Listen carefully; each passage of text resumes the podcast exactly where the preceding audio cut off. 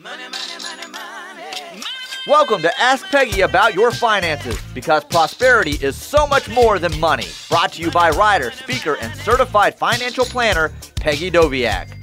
Hello, and welcome to the Ask Peggy About Your Finances show.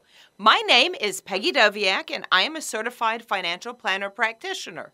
This is a show for you to help you understand your money better to help you understand the stock market and look at legislation that might be impacting your money, to understand financial planning topics, and then finally to have the opportunity to ask questions in the Ask Peggy segment of the show.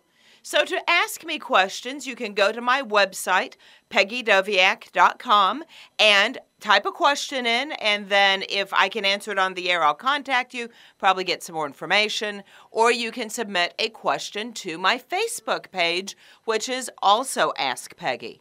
So, let's get started. This data is for the week ending October 6th, 2018. And for that week, the markets all ended a little bit down. The Dow is down 0.04%, so really basically flat. S&P 500 down just a little less than 1%.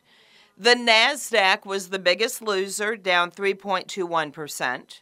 Gold was down 0.88%. The only winner of the week was oil, which is up almost another percent. So, why did the markets go down this week? I think it's a couple of things. Number one, the chairman of the Federal Reserve, Jerome Powell, came out and talked about how he believes that we're not anywhere close to being done raising interest rates. And he thinks that the economy is actually so good that we will be continuing to raise interest rates on a regular succession. But remember, this is not the first time he's told us this.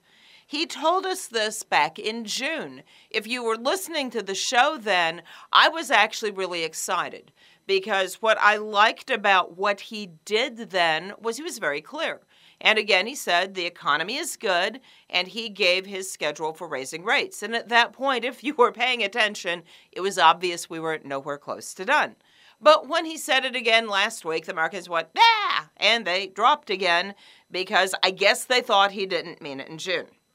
However, they didn't drop a lot. The NASDAQ's drop was, I really think, over some individual stock issues that it's having.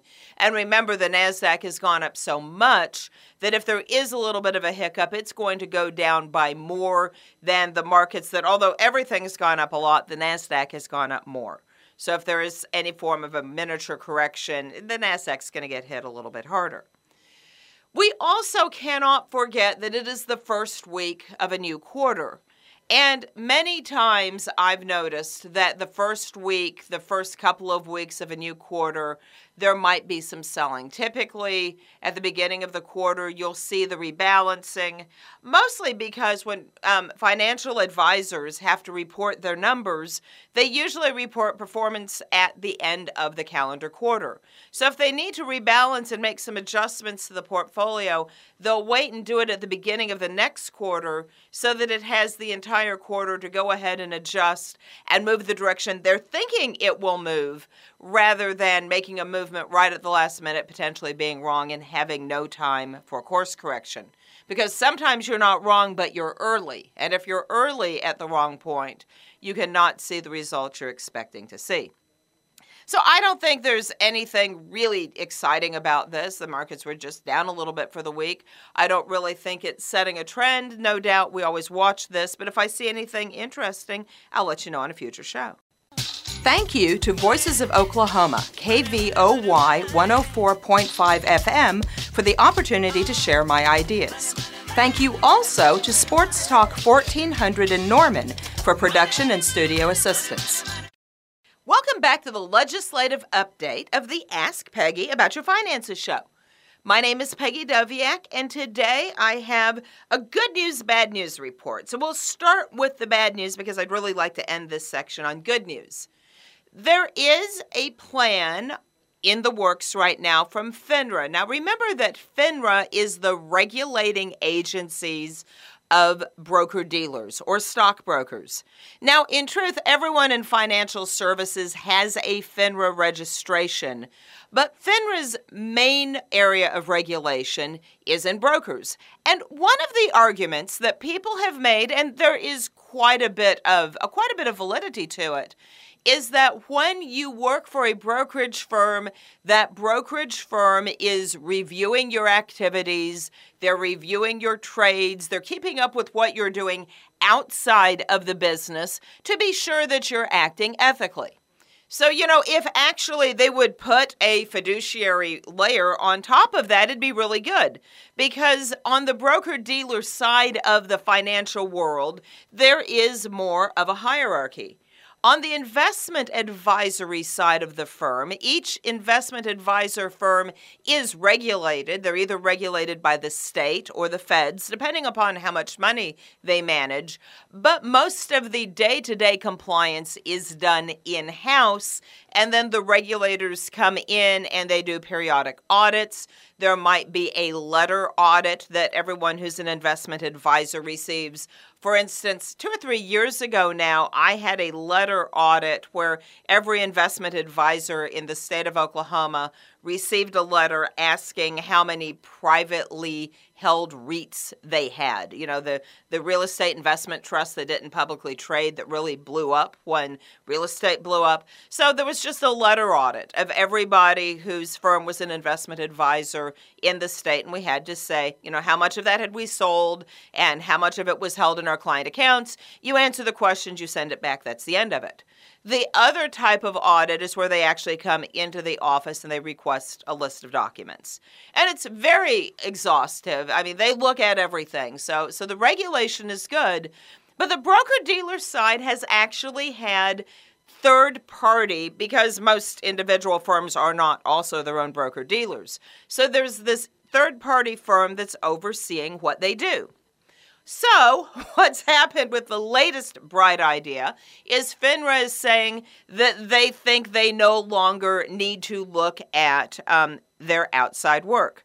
So, more to quote, the proposed eliminating all the supervision requirements for registered reps outside business activities, including any record keeping. So, what this does is it lets the broker dealer firm off the hook from keeping up with the outside activity of the ind- individual brokers.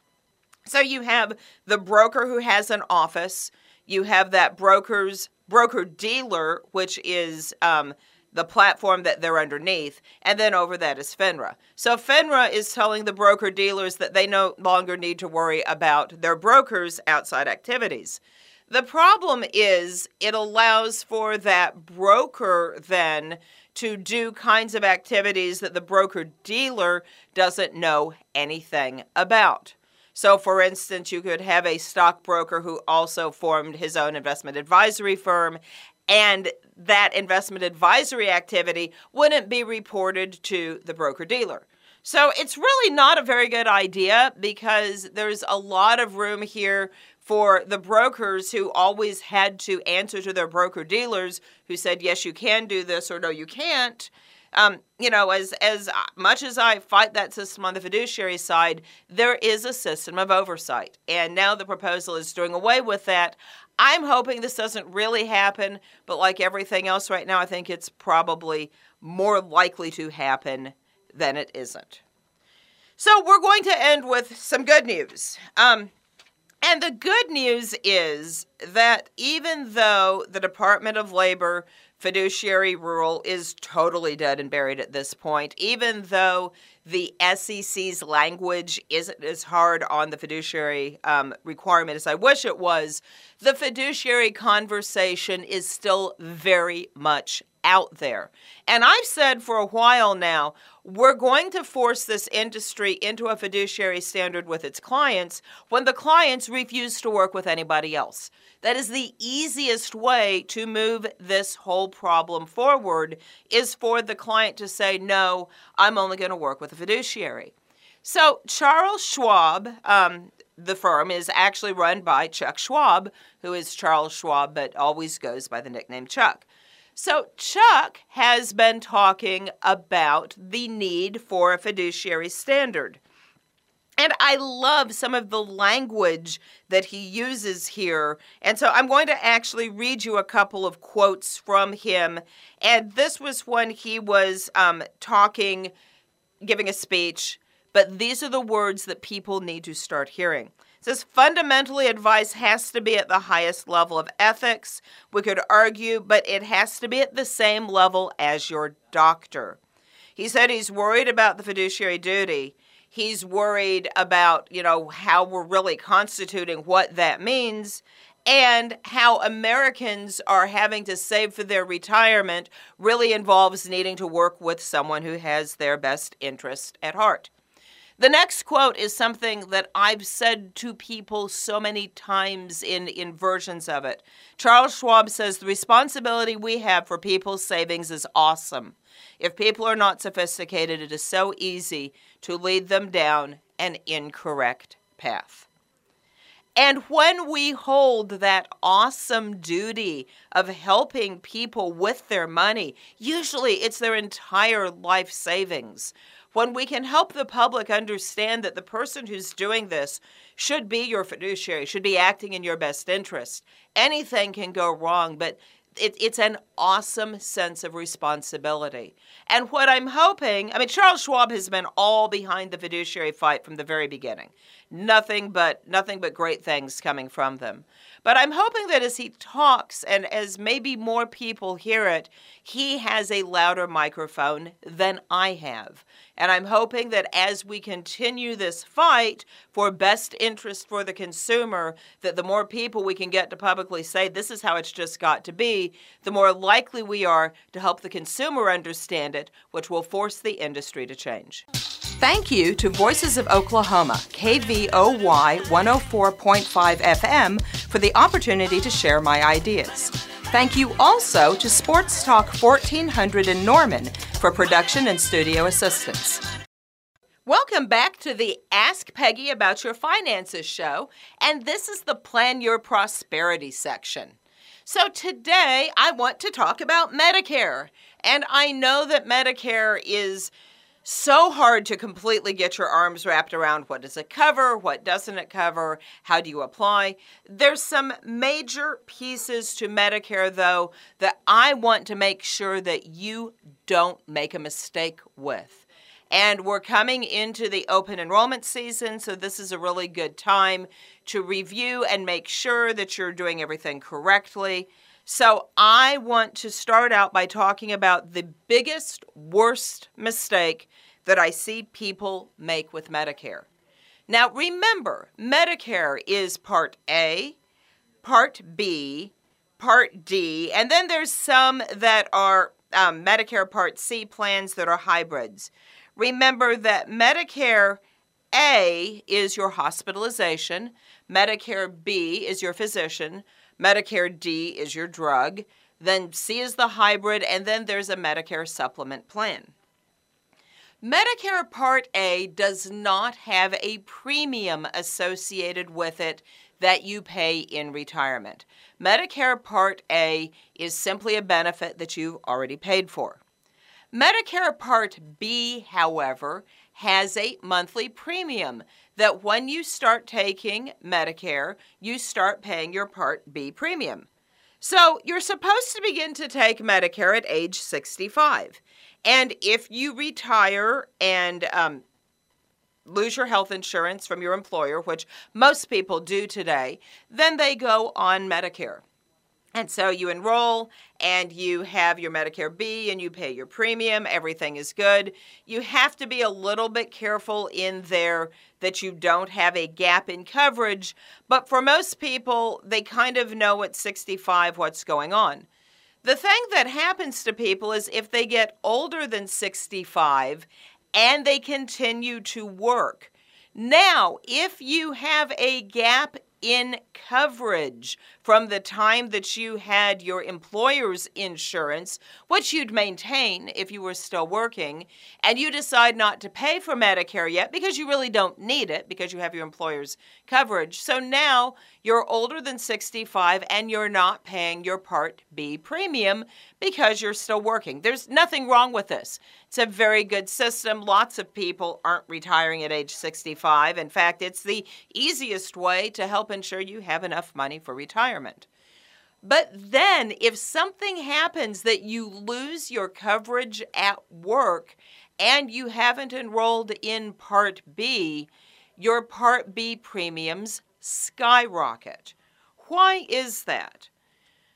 We buy insurance betting that we will need it, and the person who sells us the insurance is betting that we won't or we won't need it for a long time. We are perceiving our risk as higher than the insurance company is perceiving it. So if we don't buy insurance, if we say, okay, well, I'm 65 and I'm pretty healthy and I don't need Medicare yet, I don't, I'm just going to buy it when I need it. Now, suddenly, you wouldn't enter the Medicare system until you started making claims. You need to have the money going into the insurance system to be there to pay for other people's claims, as well as then to pay for your own claims when you have them. So, Medicare works under the law of large numbers. Lots of people enroll in it, but not everybody uses it at the same level. It's the fundamental reason why insurance works. So, if Medicare let you postpone paying B until later when you actually needed the benefit, then everything would fall apart. They do let you postpone it as long as you have other coverage. But the problem is that gap in coverage once you're older than 65. So if you are older than 65 and you're not working, you need to, during the open enrollment period, always consider where do you think you're going to be over the next year? Do you think you're going to retire halfway through? I'm probably overly conservative, and people may, um, I wish they would write in because I would love to have more mail. But people could write in and say, You're having them spend too much money on insurance. But I would rather you carry two policies for two or three months than have a gap in coverage that causes you to get really hurt.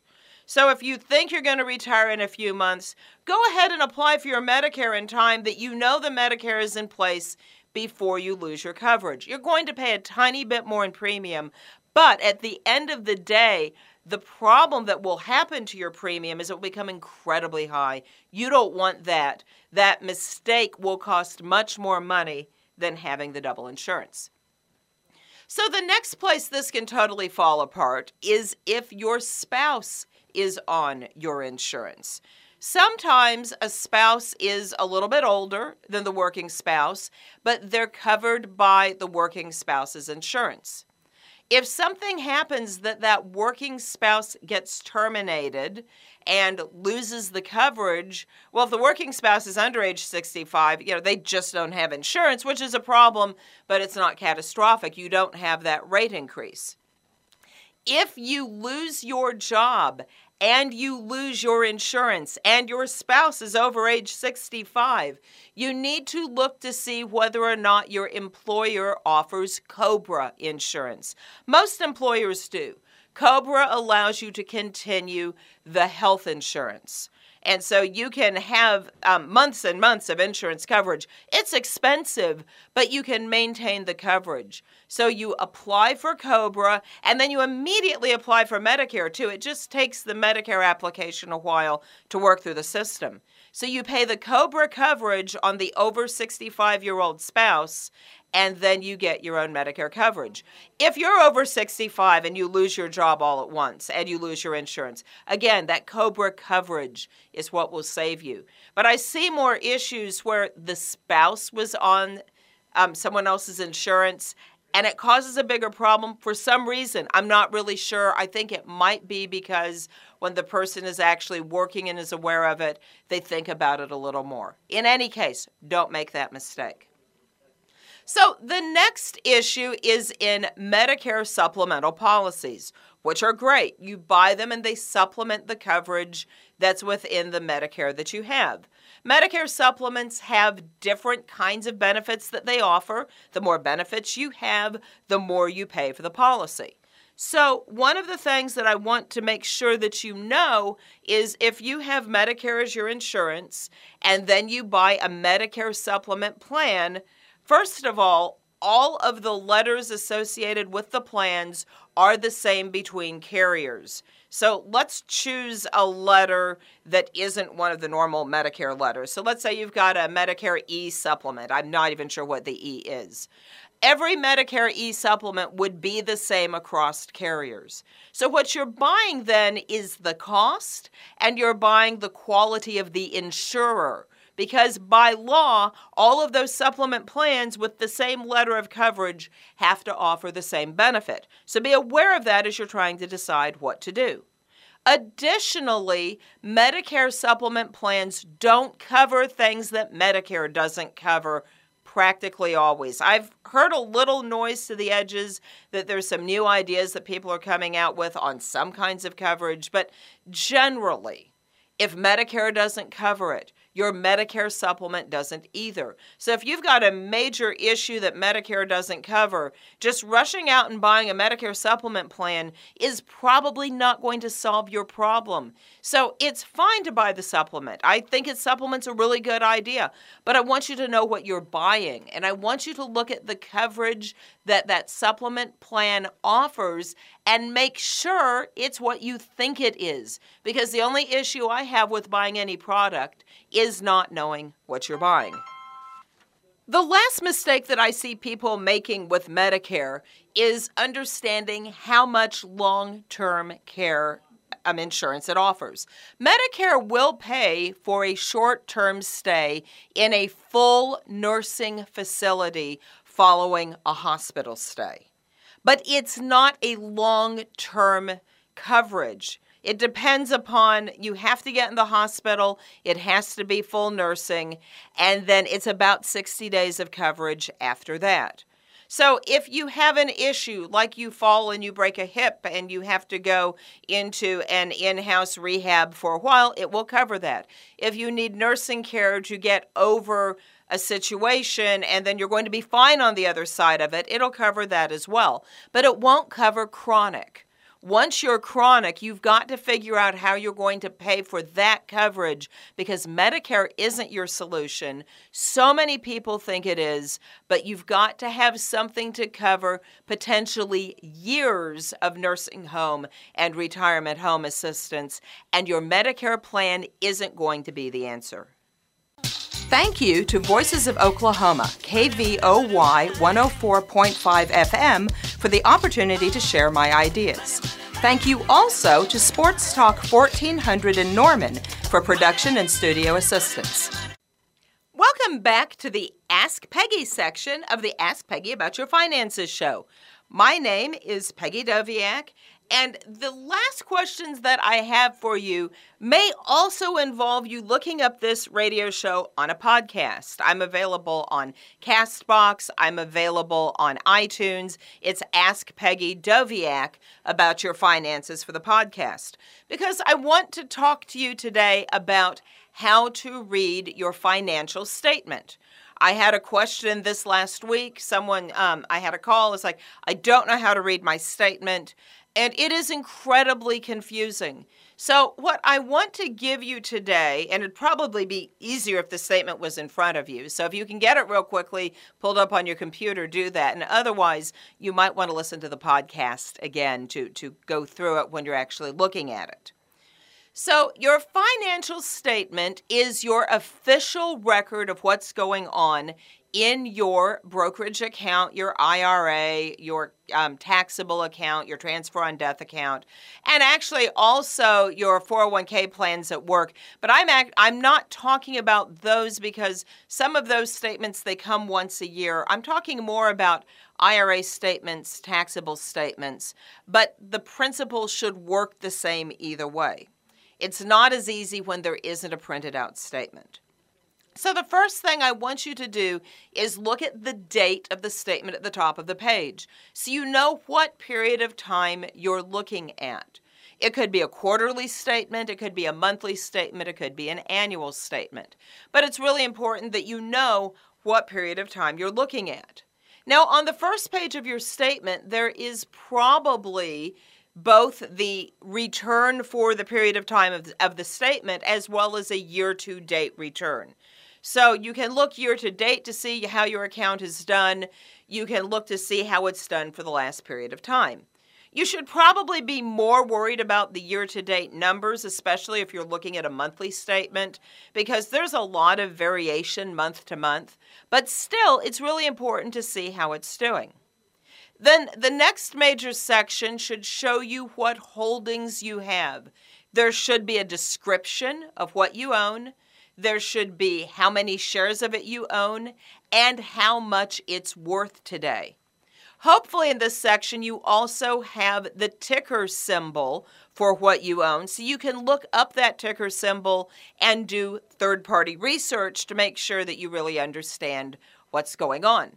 If it doesn't have a ticker symbol on the statement, call your financial advisor and ask what the ticker symbol is. If it's in like an annuity sub account and there isn't a ticker symbol, then ask for a descriptive sheet of the holding that your um, insurance agent could send to you so that you can understand it.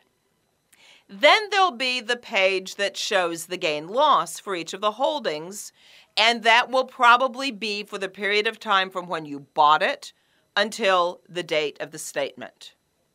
You'll see where you earned dividends and interest.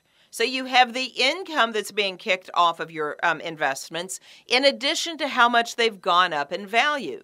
So, for instance, with a bond fund, you're looking at the interest that it's paying, and then on the actual gain or loss of the bond fund, it's probably a much smaller number. So, most of the time with the bonds, you're looking at the interest side of it, but it's still important to know what it's doing from a gain loss perspective. Now, here's the page that messes everybody up. When you buy something and you own the investment, and so it's in your holding, and then you sh- have the cash that you didn't spend, right? Except it's not cash, it's actually money market. The brokerage firms aren't allowed, no, no investment firm is allowed to hold cash in a client account. It always goes in as money market. So if you put cash in, you'll see that number then show as a negative number with a positive number associated with buying the money market funds. It's double entry bookkeeping. Don't let it mess you up. When you sell a position, it'll go to cash. Then you see the cash go out and you see the money market come in. So it's a conversion. Anytime cash comes into your account, it's always converted to money market so that you're holding money market typically by the next day so that there's never a lot of cash in your account for a long period of time. That long list of transactions can get terribly confusing. Basically, you're making sure that everything matches up. That's the part that people don't understand. What you're probably the most interested in is the balance on the first page. Because how the cash and the money market are moving isn't really impacting the balance of your account but people see the movement and they think it is. So keep more up with the balance and the gain loss and the dividends and the interest, and then you can spot check the cash flow movement, but don't let it get you overly confused. So, again, I can't believe how fast the show has gone. So, remember to um, don't panic a whole lot week to week on the market returns. Remember that it's important to work with a fiduciary, understand what Medicare covers, really spend some time understanding this, and read your statements. Have a great week. See you next time. Thank you to Voices of Oklahoma, KVOY 104.5 FM, for the opportunity to share my ideas. Thank you also to Sports Talk 1400 in Norman for production and studio assistance. You may submit personal finance questions to the Ask Peggy Facebook page and learn more at peggydoviak.com. And remember, prosperity is so much more than money.